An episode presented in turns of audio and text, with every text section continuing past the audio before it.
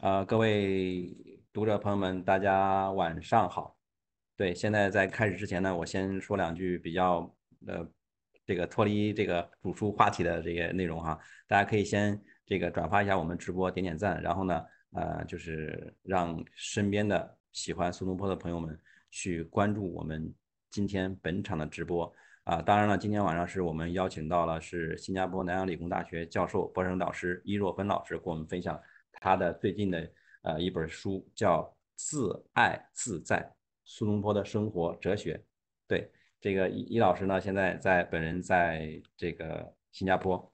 然后呢，呃，今天其实关于关于苏东坡，大家有很多的话题。这两年苏东坡热，然后我们国内也有很多的学者啊，像同济大学的崔明老师，嗯，像吴钩老师，他们都写了很多关于苏东坡，呃，王安石、司马光。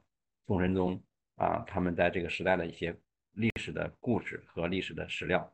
那么今天呢，嗯，这个包括还有包括还有更多的写苏东坡大传、苏东坡传等等啊，包括这个，因为今天呢，易老师的角度是我们说是从苏东坡的生活哲学来谈苏东坡，他对苏东坡的理解。那么在开始直播开始前呢，呃，我还要需要介绍一下易老师，大家可以在此时此刻可以点点赞哈，点点赞，然后转发一下我们今天直播。呃，这个伊兆芬老师呢是本科、硕士、博士均毕业于台湾大学，现在任教于新加坡南洋理工大学人文学院，教授、博士导师，曾任中文系主任，新加坡联合早报的专栏作家，新加坡政府注册社团文土学会的创始人暨荣誉主席，中国苏轼研究学会的理事，曾经担任中国中央电视台大型历史人文纪录片《苏东坡的海外的》。讲述人，曾策划主持多个大型国际合作项目，研究领域为文土学、文土学、苏轼及三苏文化、东亚汉学、汉文学与文化交流、新加坡文史艺术等，出版过学术专著十三本，主编和以及合编论著十二本，发表论文一百六十余篇，小说和散文创作十六本。近代近年代表作有《书意东坡》。陪你去看苏东坡，春光秋波看见文图学，唱叙幽情文图学诗画四重奏，星洲创意文本传媒图像新加坡等作品，南洋风华译文广告跨界新加坡，陪你去看苏东坡，背万自在自爱学着苏东坡爱自己。享受快意人生，分别于二零一六年、二零二零年、二零二一年入选新加坡联合早报年度好书作品。书意东坡入选二零二一年中华书局博鸿书香奖精品精选五十本苏东坡主题书单作品。陪你去看苏东坡入选二零二二年四川名人大讲堂苏东坡记主体书单。嗯，这是李老师的这个简单的介绍啊。当然，这个很很官方的哈，就是这个很官方的介绍。那个易老师给我们读者朋友们打个招呼，好不好？大家晚上好，我是伊若芬，很高兴在网上跟大家见面了。大家听到我的声音还清楚吗？可以看得到我很清楚吗？大家回可以回应一下啊，我们读者朋友可以回应一下。然后春伟老师说：“老师好漂亮。”谢谢。这个喜欢我的人给我扣个一吧。呃，也跟我的这个衣服的“衣”是同一个音啊。对对对，呃，其实易老师也是第一次向我们这个大众做这个直播的一个内容，因为其实呃，易老师平常在上课中也是用网络的。哇，好多点，好多扣一的呀！我觉得还是易老师的魅力大。苏东坡的魅力哦。呃，苏东坡的魅力，对，是因为今天我们谈的是苏东坡。苏东坡是他呃二十岁的时候和他的父亲苏洵、苏洵弟弟苏辙在进京赶考。第二年进士及第，那么名进名震京名震京师。二十五岁呢，就步步入了政坛，那么成为被为期许为呃期许为未来宰相的人才。那么此后呢，四十年，然后呢，这个宦海沉浮啊，就是浮沉数度起落。然后呢，前后只有七年在朝廷任职，其余时间都在做地方官，还有其中二十二年被这个流放。那么其实这是。苏东坡的一个大致的一个人生的过程，也是一个他的一个生命线。其实书里边谈到这些问题。那么，其实我们在这个时候去谈苏东坡的时候，对我们本对我们目前有什么影响，对我们有什么帮助？接下来呢，啊，叶老师会用两一个 PPT 形式，啊，给我们做一个分享。咱们时时间，呃，这个大概一个小时左右。然后这个叶老师讲完之后呢，我们会有三十分钟时间，大家可以在我们的这个呃屏幕上向叶老师提问。当然，随时可以叶老师提问，提问完之后我们去转达就行了。那么其实我们说到苏东坡，呃，苏东坡在这个乌台诗案之后，就是我们说一零七九一零七九年，他的生命线呢到了一个谷底，就是乌台诗案被关押了一百三十天。那么之后呢，被贬黄州，那么从此开始了他这个五十岁到五十七岁之间的这个流放。那么其实我们说，在五十八岁到六十五岁呢，东坡是基本上大半大部分时间在惠州和儋州的。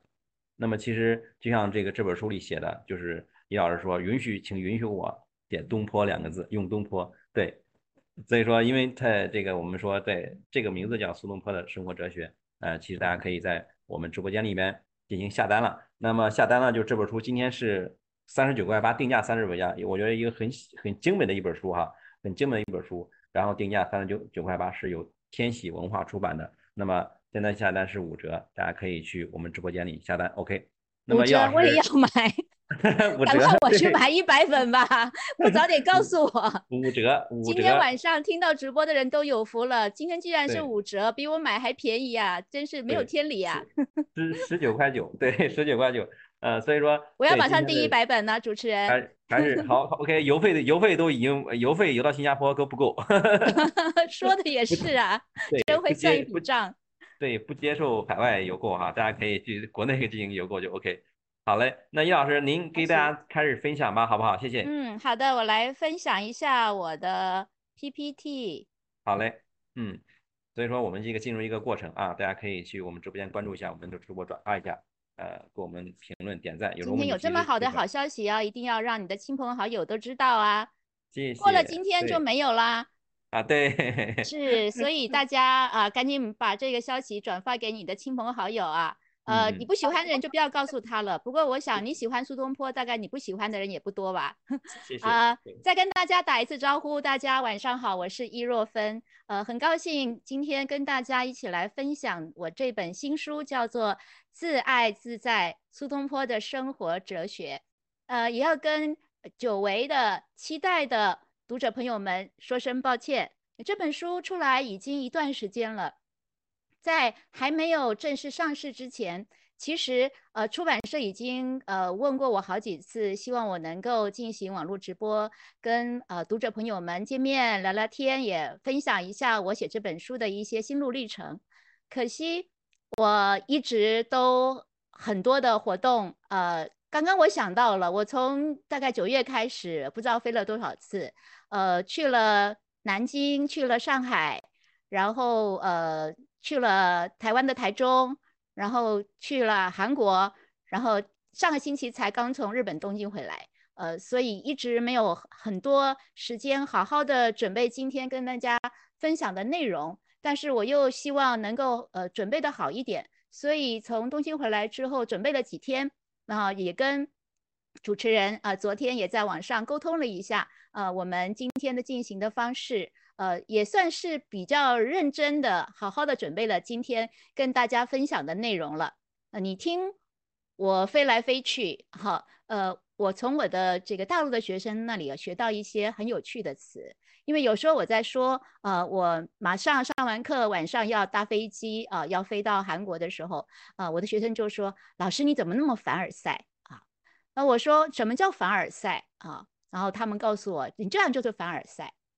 那我要说啊，那刚刚主持人已经说了，我现在呃现在在的这个地方是新加坡，这个地方啊很特别，不知道大家能不能够想象，就是你搭上火车就是要出国了，嗯，因为在这里呢，国内是有国内的呃地铁啊地铁交通，但是你搭上火车就是往北一路开到了马来西亚。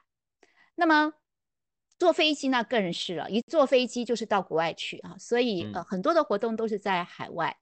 然后同学又教了我一个词，然后他们也给了我一个很有趣的一个延伸啊，叫做普信男、普信女。然后说我是优信女，优秀又有自信的女生。好，呃，不敢不敢当啊。我们今天要跟大家讲，怎么样陪你用苏东坡的心灵和眼睛来过生活。那说我是优性女。说是不敢当，其实也觉得也不用太过的假意的谦虚啊，因为你在画面上面看到的，就是我写过的，呃，从我的博士论文《苏轼题画文学研究》以来的好几本的关于苏东坡的书。刚才主持人也说了，呃，我有两本苏东坡的书，都很荣幸的入选为新加坡最大的华文报纸《联合早报》的年度十大好书之一，呃，也可以说是托苏东坡之福。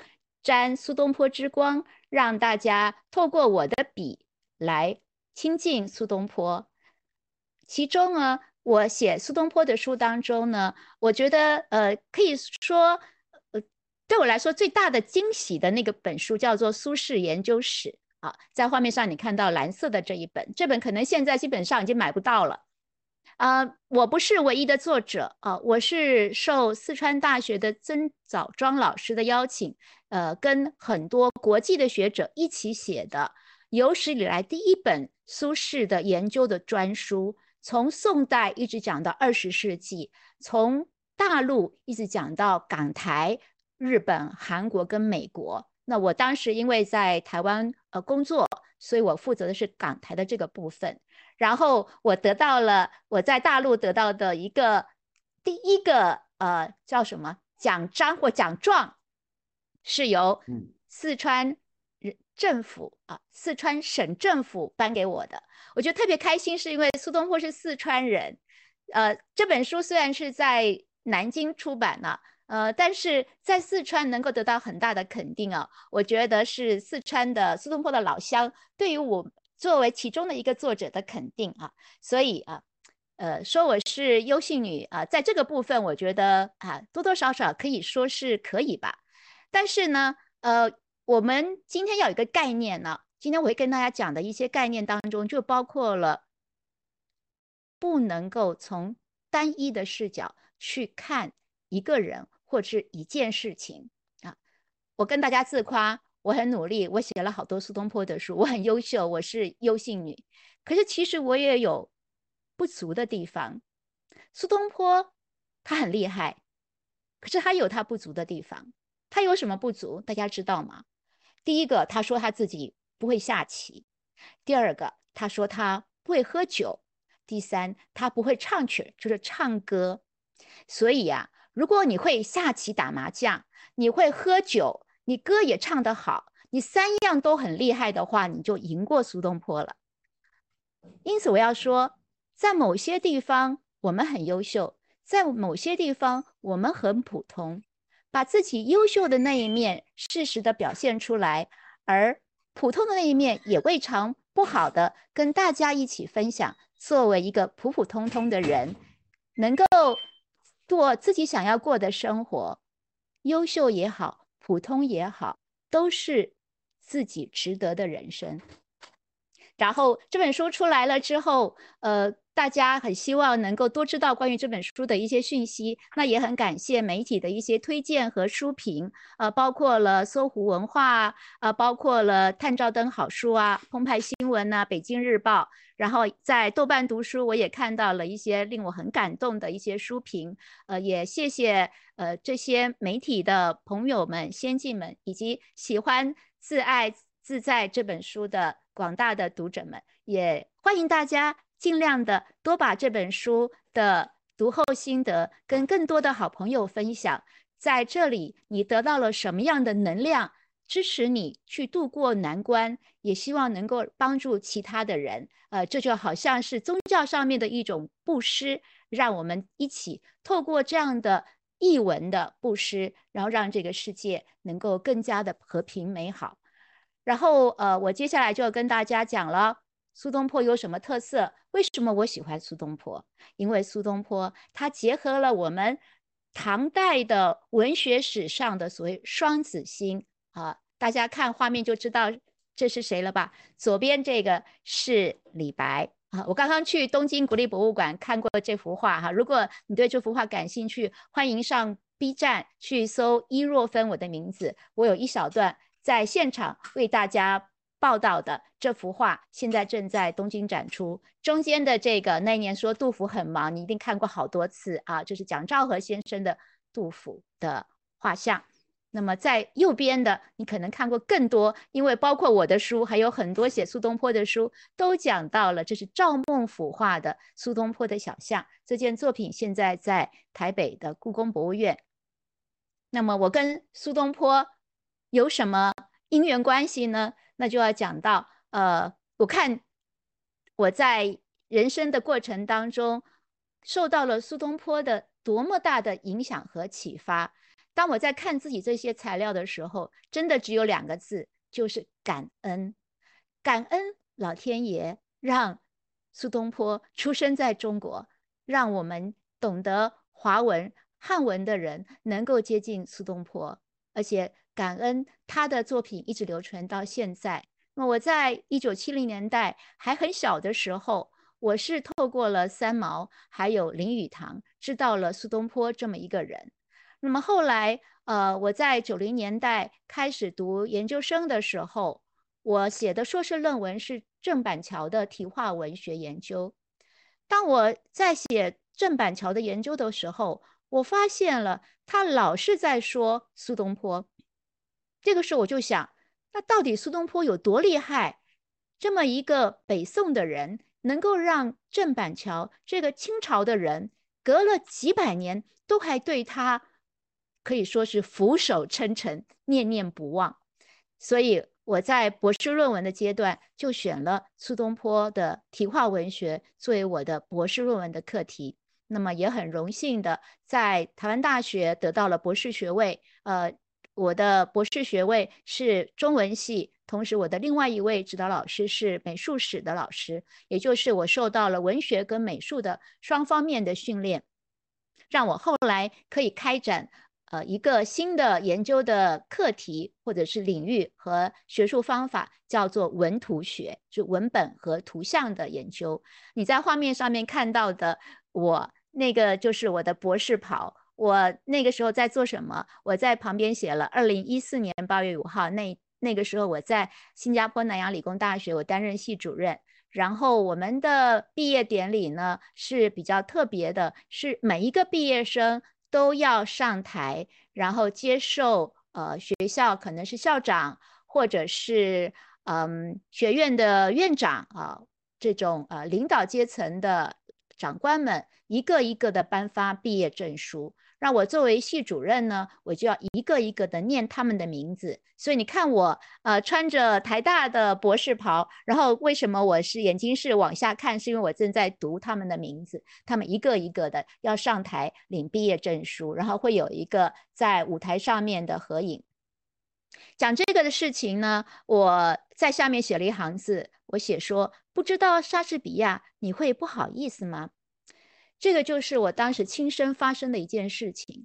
当我们在休息室排队准备要走进大礼堂的时候，排在我的旁边的是一个英国人，他是外文系啊，我们叫英语系的老师。那么我们因为都刚好站在那里。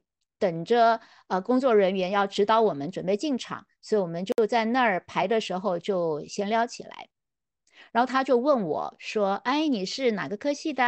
然后我当然就跟他说：“我是中文系的系主任。”然后我就问他：“啊，他是英语系的。”然后他就问我说：“啊，那你是研究什么呀？”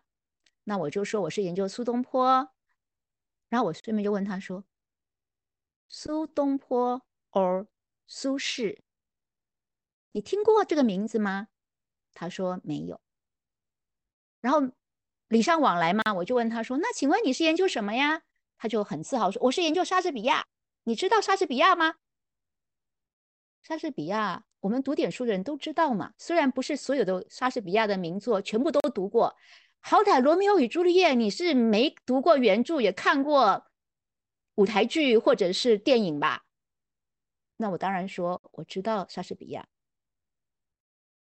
这个时候，我心里有一个很奇怪的感觉，就是如果他跟我说：“哎，你听过莎士比亚吗？”我说：“哦，我没听过。”那我会觉得不好意思吗？好像我会觉得不好意思，觉得我的知识太浅薄了。这么国际重要的文学家，就算你不是念英语美英美文学的人，您多多少少要有这方面的常识吧？可是当我跟他说：“哎，我是研究苏东坡的时候”，他好像没有什么感觉，也没有什么兴趣问我说：“哦，那那个人是谁呀？为什么你喜欢他呀？”他完全没有兴趣。那个时候，我心里觉得奇怪的是，说这是不是某一种我自己的 想的太多了？然后整个的呃毕业典礼结束了，就像我刚刚跟你说的啊，我们呃念了每一个同学的名字，然后大家都很开心的拿毕业证书，然后开始合影。那天晚上我就想，这个过程让我心里觉得有点情绪起伏。大家可能知道，在我们的汉语当中，成语有两百多个现代汉语是从苏东坡的诗词文章里面出来的。我们说水落石出，我们说不时之需，这就是在《后赤壁赋》当中啊，我们在日常生活都还在用。而在古代的东亚的使用汉字的这些地区。我们叫做汉字的文化圈，对于苏东坡的接受，或者是转化、吸收，或者是再度的本土化，苏东坡都是影响非常大的。为什么？对于西方来说，即便是在公元两千年的时候，他被法国的《世界报》选为千年英雄，是在十二位世界名人当中唯一的华人，也是和。写《源氏物语》的子氏部唯二的亚洲人，但是知道他的人还是太少，所以我想到了一点，就是我要让苏东坡除了在学院里面，我们因为是研究者，我们了解他、阅读他，我希望能够把苏东坡推广到社会上。甚至推广到国际上。目前我现在做的就是第一步。我希望苏东坡能够让更多的人知道他，而知道他未必是只是从文学作品上面，而是他对于现代的一些重要的意义和他的实用的价值。好，这就是当时我看了呃三毛的这本书，叫做《撒哈拉的故事》，他。讲了这么一段诗，他说：“人生到处知何似？恰似飞鸿踏雪泥。泥上偶尔留指爪，鸿飞哪复计东西？” 圈起来的的那个哈，就是跟我们现在看到的苏东坡的作品不一样的啊。嗯，为什么我觉得很好笑？就有很有点职业病啊。嗯，我要先讲啊，在。我读这个书的时候还是个小学生，然后我看到了这个诗的时候，我看它下面写“三毛流浪西班牙”，然后我好喜欢呢，我就把这首诗抄在我的平常那个随身带了一个小本本里面，我把我喜欢的文章啊，或者是诗词啊，都抄在那里，然后在等那个呃巴士的时候，没事就拿出来看。我太喜欢了，我就觉得哇，好棒啊！如果有一天能够像三毛一样去浪迹天涯，多好啊！啊，呃，人生到处知何似嘛。到了后来啊，我看了林语堂的《苏东坡传》，我才晓得原来那首诗不是三毛写的。所以我是先知道了这首诗，然后我以为是三毛写的，然后才透过林语堂的《苏东坡传》知道了哦，原来写这首诗的人叫做苏东坡。然后这首诗是写给他的弟弟，叫做子由，就是苏辙。这首诗叫做《贺子由免池怀旧》。然后我也才发现了，以前我背的这个诗，其中有几个字其实是不对的啊。原来的这个字词应该是“应似飞鸿踏雪泥”，还有“泥上偶然留指爪”。但是这种第一印象实在太深刻了哈。有的时候我在读这首诗，到现在我还要再想一想，那个不是三毛的版本，应该是要看苏东坡的版本。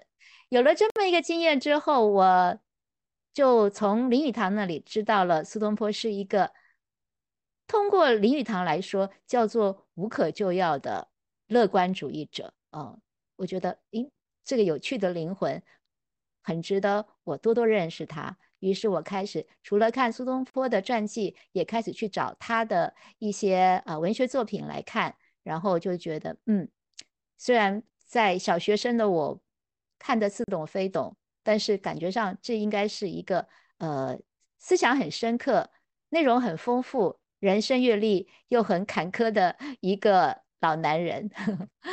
然后要讲到。为什么我会写呃《自爱自在》这本书了？这个时间呢，就拉回啊，大家过去可能不是很愉快的记忆。不过忆苦思甜，现在想起来也感恩有那样的一个机缘，让我们通过那个嗯考验吧，老天爷给我们的考验啊，两三年我们熬过来了，然后更觉得不管是在网上或者是实体的。呃，情况之下能够相会，能够互相认识，都是一个非常开心而且幸运的一件事情。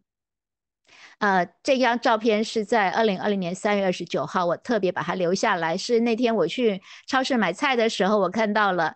呃，这个超市告诉我们说，哎，大家不要疯抢啊，日常必需品是很充足的。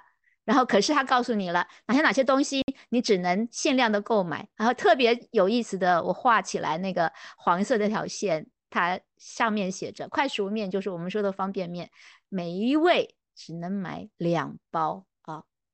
那如果你家里不止两个人的话，你要去买好多趟。然后从四月二号开始，呃，在很多地方呢都有这么一个呃红色的。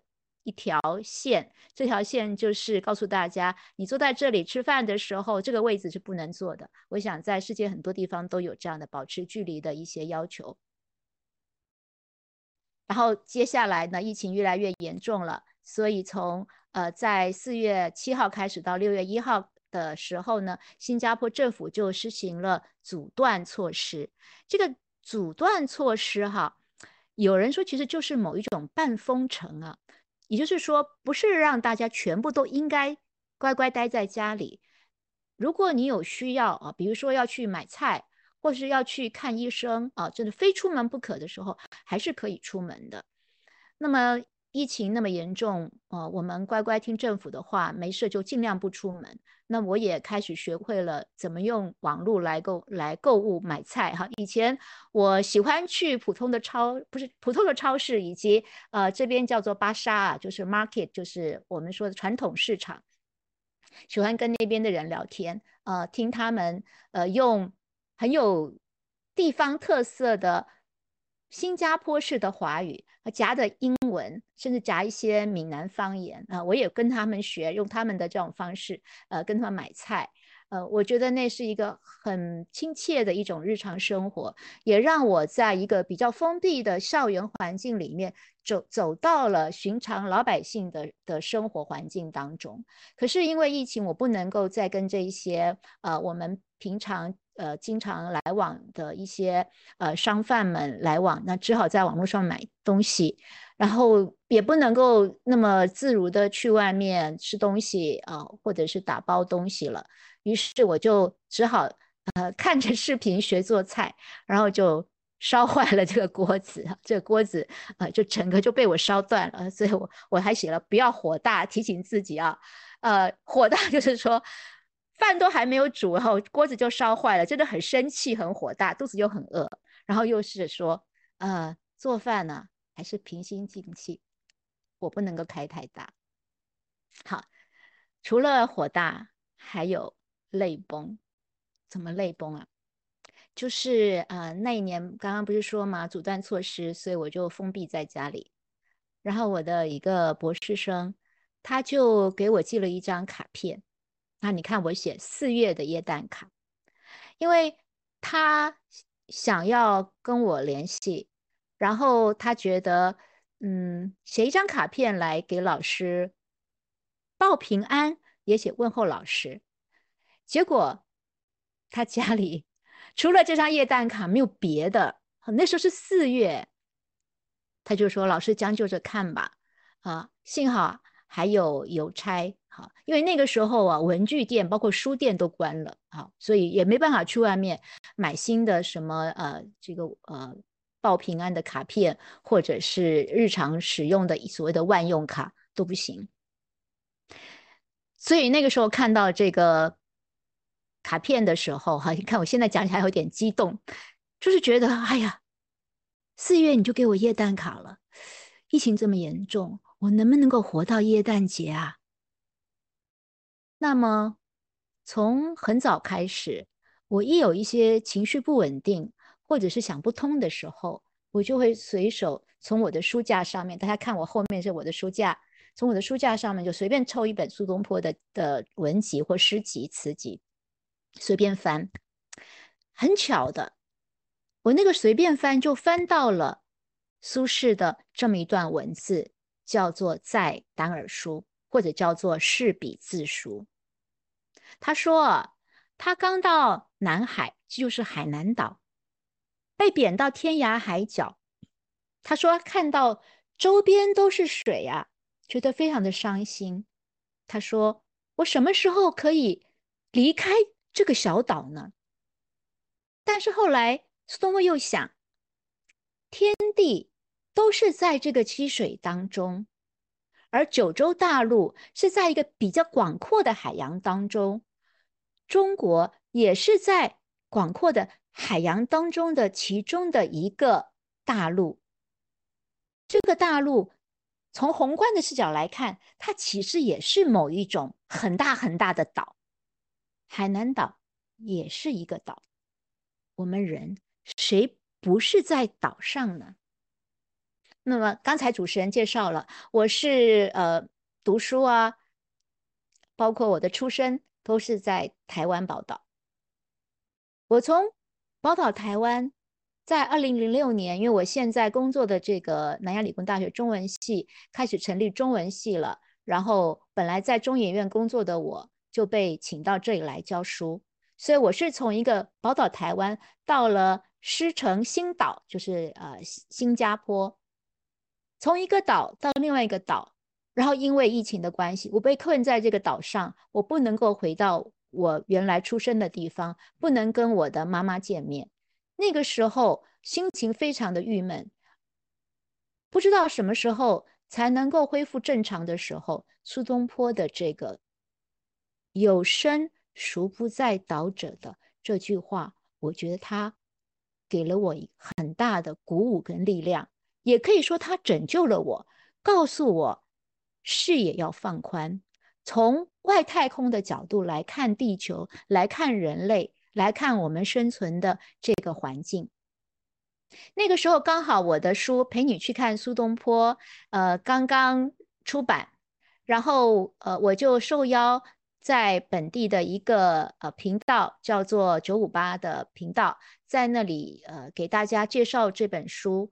那么在你看那上面还有这个万众一心抗疫情的这个画面，那个时候是在软物上直播跟大家介绍我的书，然后在。介绍那个书的最后呢，呃，主持人就问我说：“你有什么想跟大家一起分享或鼓励的话吗？”那那个时候我就讲了这么一句话，叫做“备万自爱”。就是苏东坡在晚年的时候，经常和他的朋友在写书信的时候都说：“加倍万倍的要爱自己，倍万自爱，也就是爱自万倍，好好的保重你自己吧。”然后，呃，我给了大家这么一个最后的，呃，算是鼓励的 ending 之后啊，这个结束了，就有朋友在 Facebook 上面就说：“天哪，那句备万自爱根本堪比心理治疗师。”然后我也受到了读者的鼓励啊，和出版社的鼓励，开始去想，在困顿的环境当中。苏东坡可以给我们什么样的支撑的力量呢？啊，呃，这位呃读者他曾经听我在呃台湾的故宫演讲，哈，所以他对于呃苏东坡也是一个爱好者，也受到了这样的鼓励。那么刚好刚刚我不是说嘛，大家都 shut down 了，都都没办法出，嗯，不好意思啊，因为在新加坡，刚我说了，我们有的时候会中英文夹杂，我尽量让自己讲纯粹的中文。好，嗯，在被要求待在家里的时候呢，那么。在那个之前，其实我已经尽量不出门了。我给大家 看，呃，我在三月二十七号那时候还没有说要呃闭关的的时候呢，我跟我的呃当时教的几个研究生啊，还一起去吃火锅，然后很开心，然后我们还在那里拍照，然后学生还给我拍照，留下了这左边那张照片。然后后来我就七十七天没有出门了，那七十七天都在家里面，然后我就变成整个人面容憔悴，头发也跟枯草一样。那七十七天我做了什么事情？我就是开始写。现在大家手上可能有，而且今天可以非常便宜的半价可以容易买到的这本书，就是《自爱自在》这本书。在困顿的环境当中，苏东坡给了我力量，让我发现这本书可以给大家很大的帮助，帮助我自己，也帮助大家。帮助什么呢？我想我们就讲两个方面，一个就是自救，啊，刚刚我说了，我非常难受的时候，我收到了四月的耶诞卡，然后我发现从苏东坡的文字里面，让我知道真的是求人不如求己，在你还没有需要严重到要去看心理医生、去吃抗忧郁的药的时候，苏东坡就是我们很好的。人生的解药，只要你读进去，读到你的心坎，读到你的生命、你的血肉当中，它会给你一种救赎的力量。这是《自爱自在》这本书，我希望可以帮助大家做的第一件事情，就是救自己，还有就是爱自己。爱自己，你才会救自己。你不爱自己，谁爱你？你不爱自己，谁来救你？所以这两个是合在一起看的。然后我们要想，那么什么是你的人生的值得？人生值得花费在什么层面上面？包括时间，包括情感，包括金钱，当然包括精力。我从苏东坡那里学到很多人生的底线。在网上，你可以有很高远的一些理想，站稳自己的脚步，仰头看那个理想，它其实是可以一步一步实现的。这个让我们去想，什么是我们的人生值得？我们都知道苏东坡经历了乌台诗案，知道了他人生陷入谷底。如果他当时，就一直沉溺在自我的哀伤当中，我们说的自怨自艾，就没有今天 这本书了。自爱自在，因为他提升了自己，因为他知道自己不会永远待在那一个小池塘，或者是在那个谷底，有了非常丰沛的生命力。和他的思想内涵提炼、铸造成文字，文字感动了我们，让我们也一起跟着他的文字学习他的人生态度。为什么这本书叫做《自爱自在》？嗯，有读者问我，为什么《自爱自在》可以涵括苏东坡的人生哲学？大家看到，这是我在。四川眉山的三苏祠，现在在线上可能也有很多三苏祠的呃呃朋友们，或者是去过三苏祠的朋友们，喜欢苏东坡的朋友们，你们都一定会在那里跟我一样跟苏东坡合照。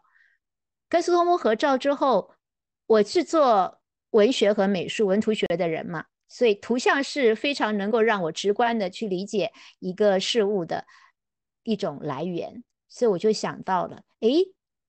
这个坐姿啊，啊，这个塑造的的这个呃雕塑家叫做赵树同，那么他一定是参考了宋代的一些佛像。不，右边你看到这这个是在上海博物馆的一个北宋的菩萨像。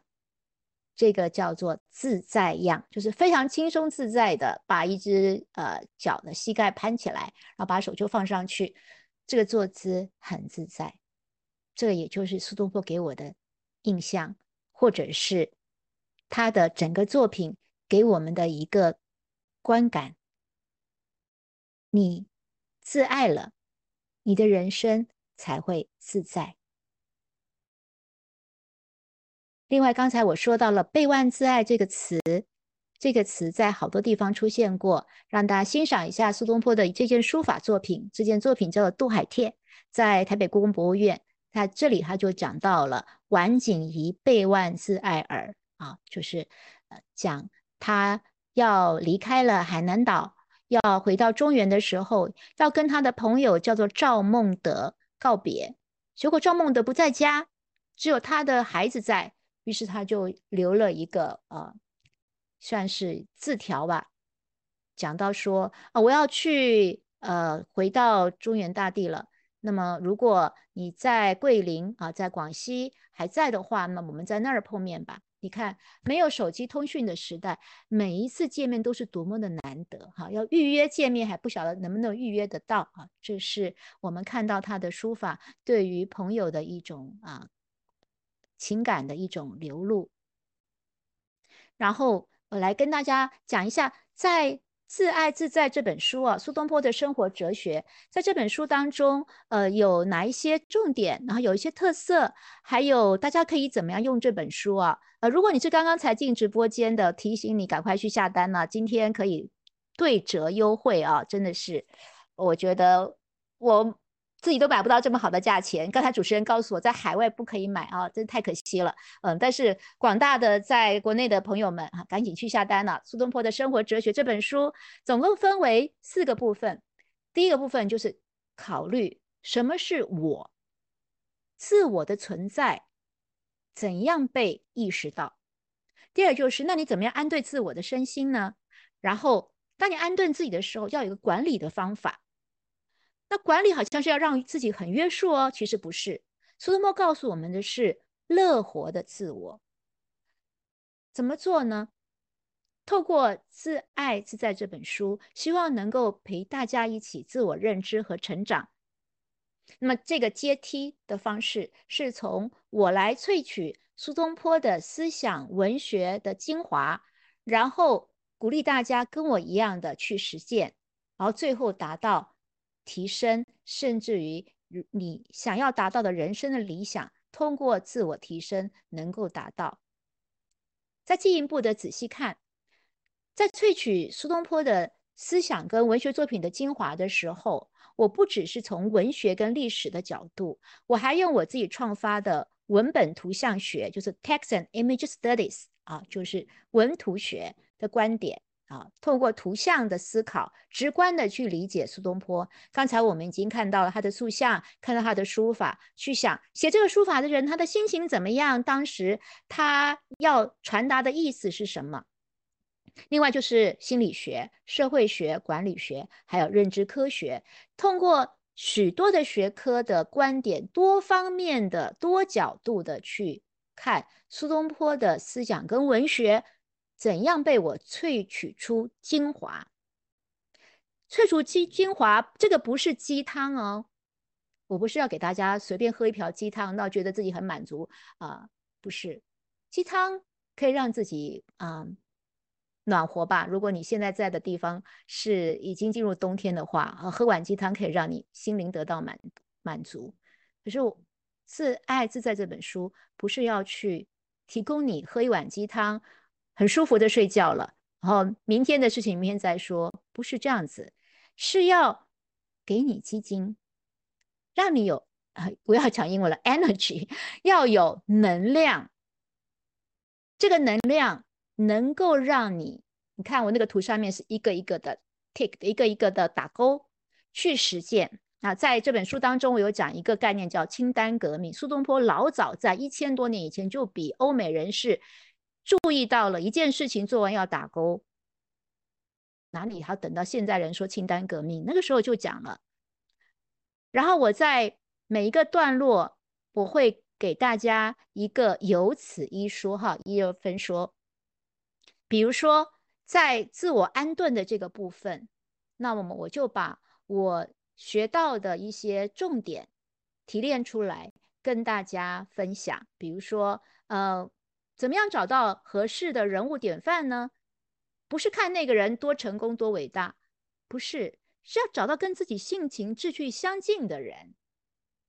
某某大财团的老板很了不起，你很羡慕他，他跟你一点关系都没有，你一辈子也不可能跟他一样，拿他做典范有什么用？还有，当你碰到需要深入分析的问题。好，在这本书里面有讲苏东坡的四种思考方式，哈，哪四种呢？有书的朋友们，大家可以翻一下哈。呃，我要讲的是，为什么我们不管是喝了鸡汤，或者看了很多人家的成功经验、种种的宝典，我们还是没有非常成功？因为我们只是学皮毛，我们只是瞎忙。现在因为有了 AI，我们有一句话，大家更常。再说，就是选择比努力更重要。不断的刻意努力，还不如做一个对的选择。对的选择怎么做？学习你想要学习对象怎样想问题，怎样做决策，他的思考方式形成了他的。某一种面相，也许是成功，也许是不成功。还有自爱自在，强调要爱自己。爱自己不是天生就会的，这是需要学习的。因为我们从小被教育了，要爱别人，要自己是小我，别人是大我，要爱大我。其实你不爱小我，你怎么会爱大我？我说爱自己要终身学习的，所以这本书是一个呃跟大家一起终身学习的一个算是手册吧，大家可以一起来读一读，然后看看里面怎么样去实践，怎么去提升呢？在每一个段落我会有一个思考练习哈，这有一项是老师呃喜欢同学们做笔记啊，怎么做笔记？就是在这个里面的一些部分呢，那个框框里面你做过了呃一些什么样的？呃，一些事情你有什么感想？你有什么反思？比如说在这里呢，我讲到了呃，苏轼啊，苏东坡很喜欢做梦，他也做过一些预知梦啊，就是嗯，先做了梦，然后后来才发现，哎，现在发生这个事情，好像曾经在梦中出现的，这个就叫预知梦。那有人说啊，预知梦好像跟量子力学、跟平行宇宙有关系。你如果觉得那个太玄了，你不要管它；如果你对那个有兴趣的话，欢迎你把。苏东坡的预知梦跟量子力学、跟平行宇宙串在一起想，也许你会写出苏东坡为主题的科幻小说，也不一定。这不是也是一种对于文学的一种提升吗？好，然后接下来解释说，爱自己是不是很自私啊？画面上你看到这个字，你一看就知道吧，这是甲骨文的“我”。为什么甲骨文的我会长成这个样子？而且呢，这个意思是什么啊？它如果只是从象形的那个层面来看，它其实就是左边那个有点像是猪八戒啊那个耙子，对吗？右边那个又很像是一个斧头。那也有的人说，左边那个呢，那个就是手；那右边那个那是一个武器。我就是手里拿着武器去。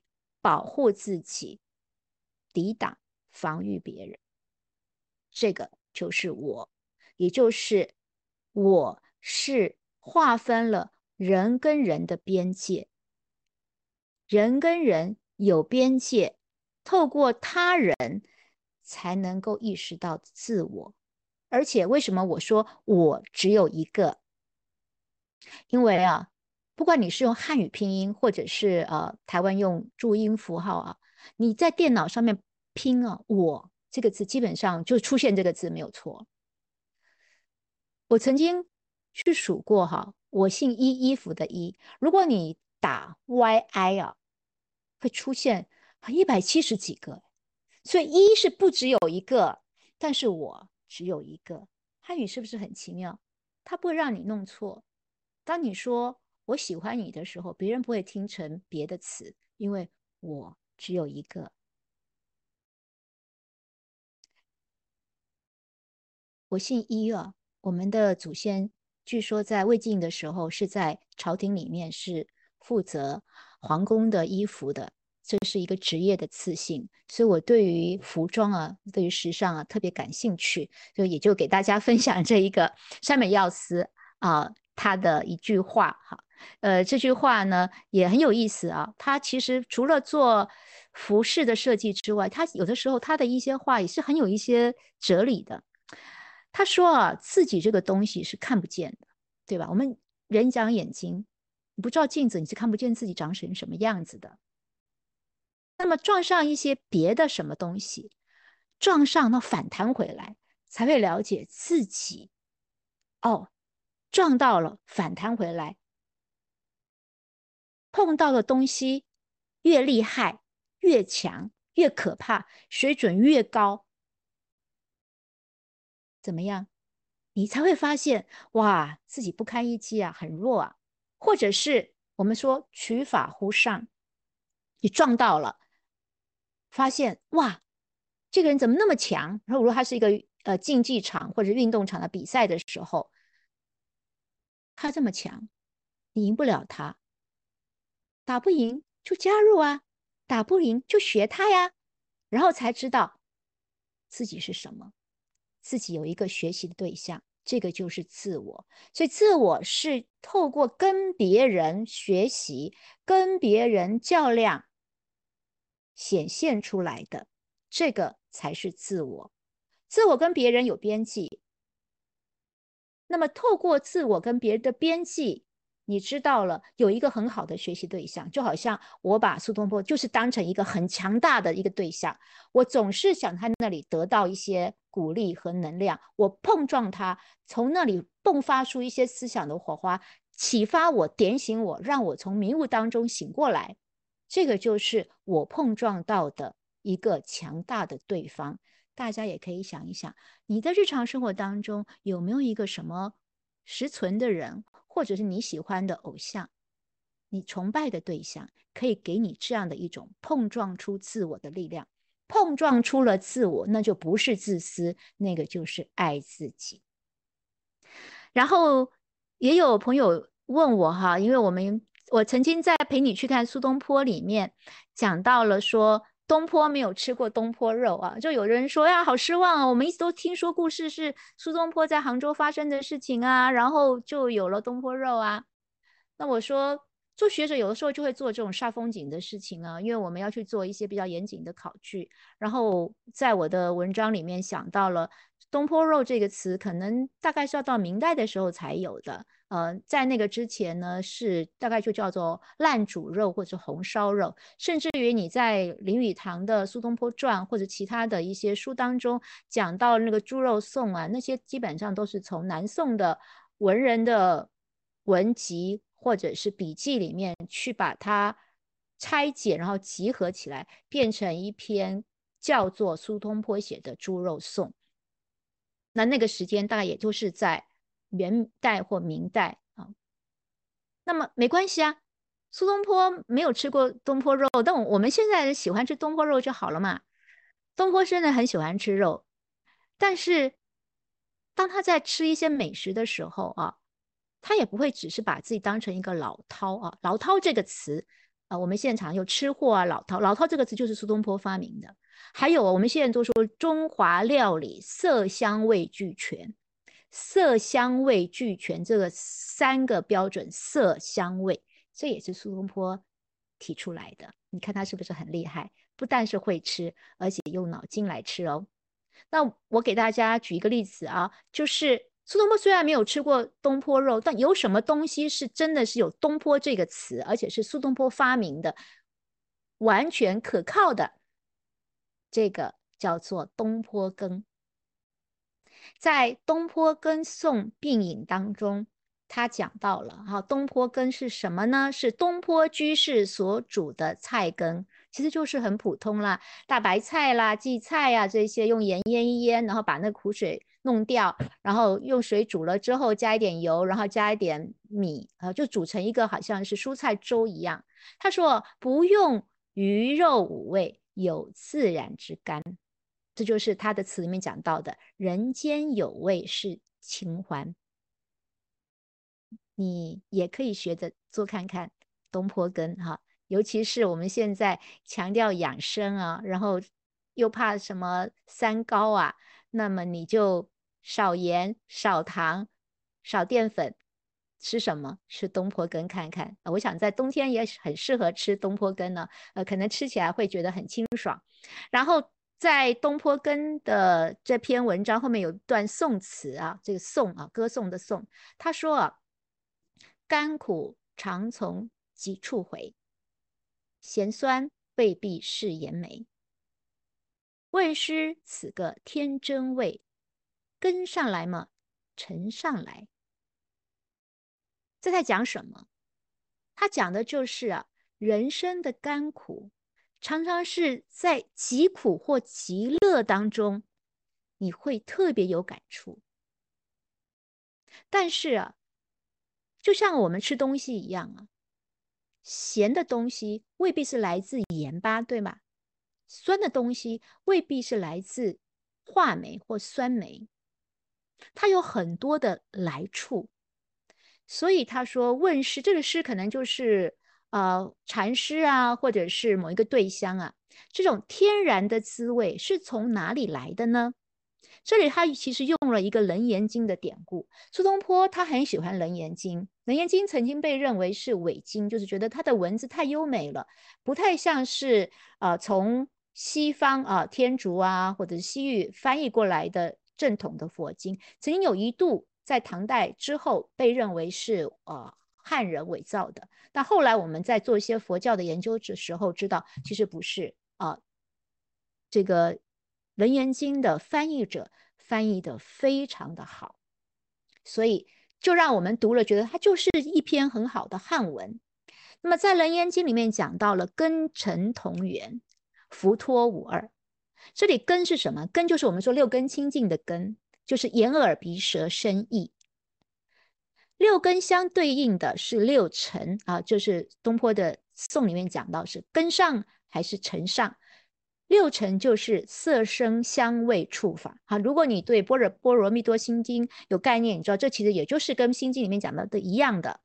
那我又把它简化成了我们一般比较能够了解的，就是六根就是因，六尘就是果，或者是六根就是气，我们的器官，六尘就是用。你用眼睛可以看到外物的东西。看到了形形色色的东西，这种物象，这个就是色。耳朵可以听到声音，这就是因果跟气用的关系。但是在《楞严经》里面告诉我们，根尘是同源的，也就是因和果不一定是一个直线的发展的关系。也许你是先闻到了香味，然后你才想，哦，我的鼻子还挺灵的。而不是说，我今天要来闻看看你做的饭菜香不香啊？努力的去闻，那个是直线的因果关系。《楞严经》里面告诉我们是根尘是同源的，所以东坡跟宋里面的宋词就讲到了，不用去问他是从根上面来还是从尘上面来，它是不管是束缚或者是解脱，它是一致的、无二的。也就是甘或者是苦，这个极端的这个个两个部分，如果你换一个角度来看，其实是一样的。大家可能对《赤壁赋》很熟悉了吗？该将自其变者而观之，该将自其不变者而观之。变跟不变看起来是相对立的，但是在《赤壁赋》里面。苏东坡在黄州领悟到了，就是《楞严经》讲到的根尘同源，那么也是《六祖坛经》里面讲到的烦恼就是菩提。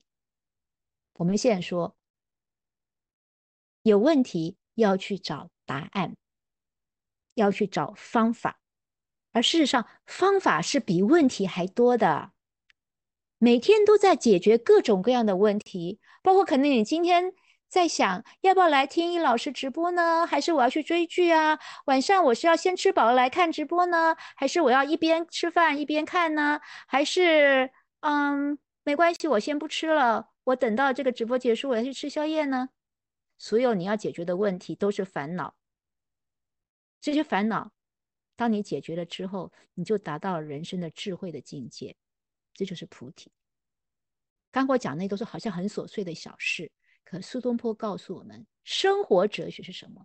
是好好的过你人生当中每一分每一秒。当你好好的过你人生当中的每一分每一秒的时候，所有你解决的问题，它会引导向你的人生的极高的智慧。所以，我们可以再来想。自爱自在这本书，它可以帮助你什么？就是我刚才我说的，所有你的困困扰，你想到烦恼就是菩提。今天我有烦恼，那就是给我一个往上提升、想办法去解决、求人不如求己的一个机会。所有的困难都是老天给我们的一个机会，他要激发我们，发挥我们解决问题的潜能。当我知道怎么样救自己的时候，我就更爱自己，那我的人生就更值得了。常常有人问我，你最喜欢苏东坡的哪一阙词、哪一首诗？其实我在不同的年龄阶段呢，喜欢的是不一样。刚才一开始的时候，你还记得我说吗？我喜欢三毛，所以我最喜欢的是“贺子由免诗怀旧”，我最喜欢的人生到处知何似。可是，慢慢的，随着阅历，随着成长，有的时候我的喜好会有改变。在《自爱自在》这本书当中，我自己在那个阶段直到现在，我最喜欢的是“不识庐山真面目，只缘身在此山中”。就是，也许啊，人生不用把很多事情看得太透。留一点迷蒙，雾里看花也许更美。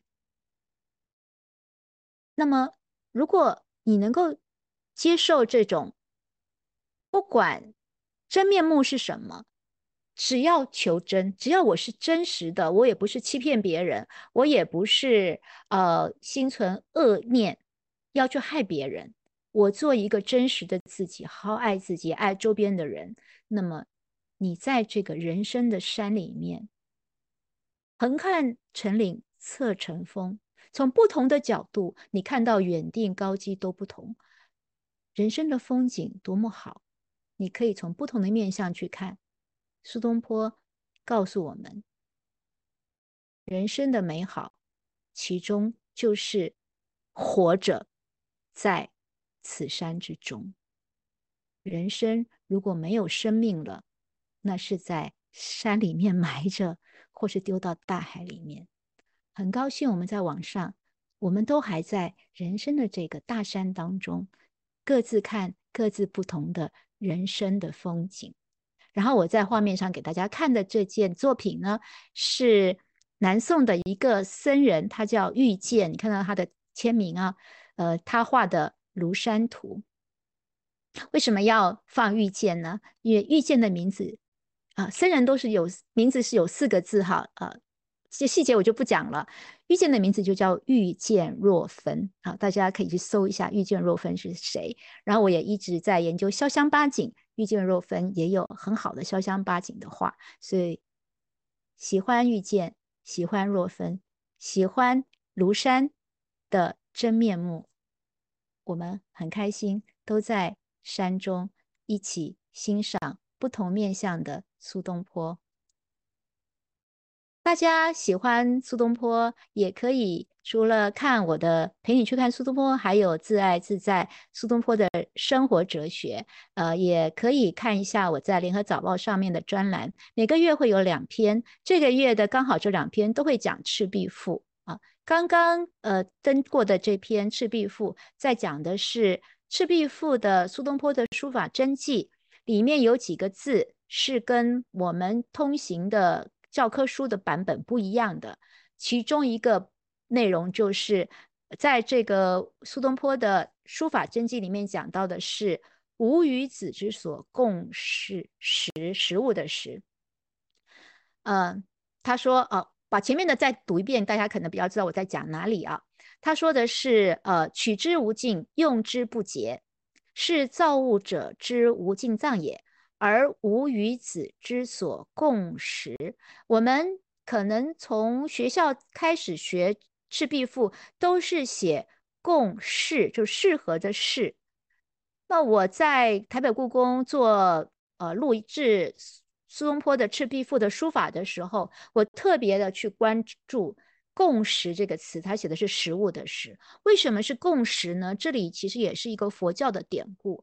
嗯，现在不多细讲。我要讲的是，我们可能一直以来把苏东坡的一些重要的经典作品，透过方便的流传方式，把它给读的浅薄了，或者是读的太扁了。那个厚实的。知识量非常丰富的苏东坡，还是值得我们再一一的去探讨的。所以，呃，大家对这个感兴趣，可以去我的 B 站去看我的这篇文章，或者是你去联合早报的网站上面也会看得到。然后也可以预告一下，在下一篇呢，我会讲到的是《赤壁赋》里面的徘徊于斗牛之间，到底是真的还是假的？很高兴今天跟大家来分享。自爱自在这本书，呃，大家如果对于我的研究、我的文学创作、我的视频种种感兴趣的话，那么欢迎大家就截屏吧，扫描屏幕上面的二维码，这是我的个人的专网啊，是我自己在经营的个人的网站。那么我的一些创作发表会在那里跟大家分享，呃，大家如果感兴趣，也欢迎在那里跟我交流互动。那么。呃最后，当然最重要的是，今天我的任务啊，半价的书，一定要把握这个好好的机会啊！在屏幕前的大家，我们一起自爱自在。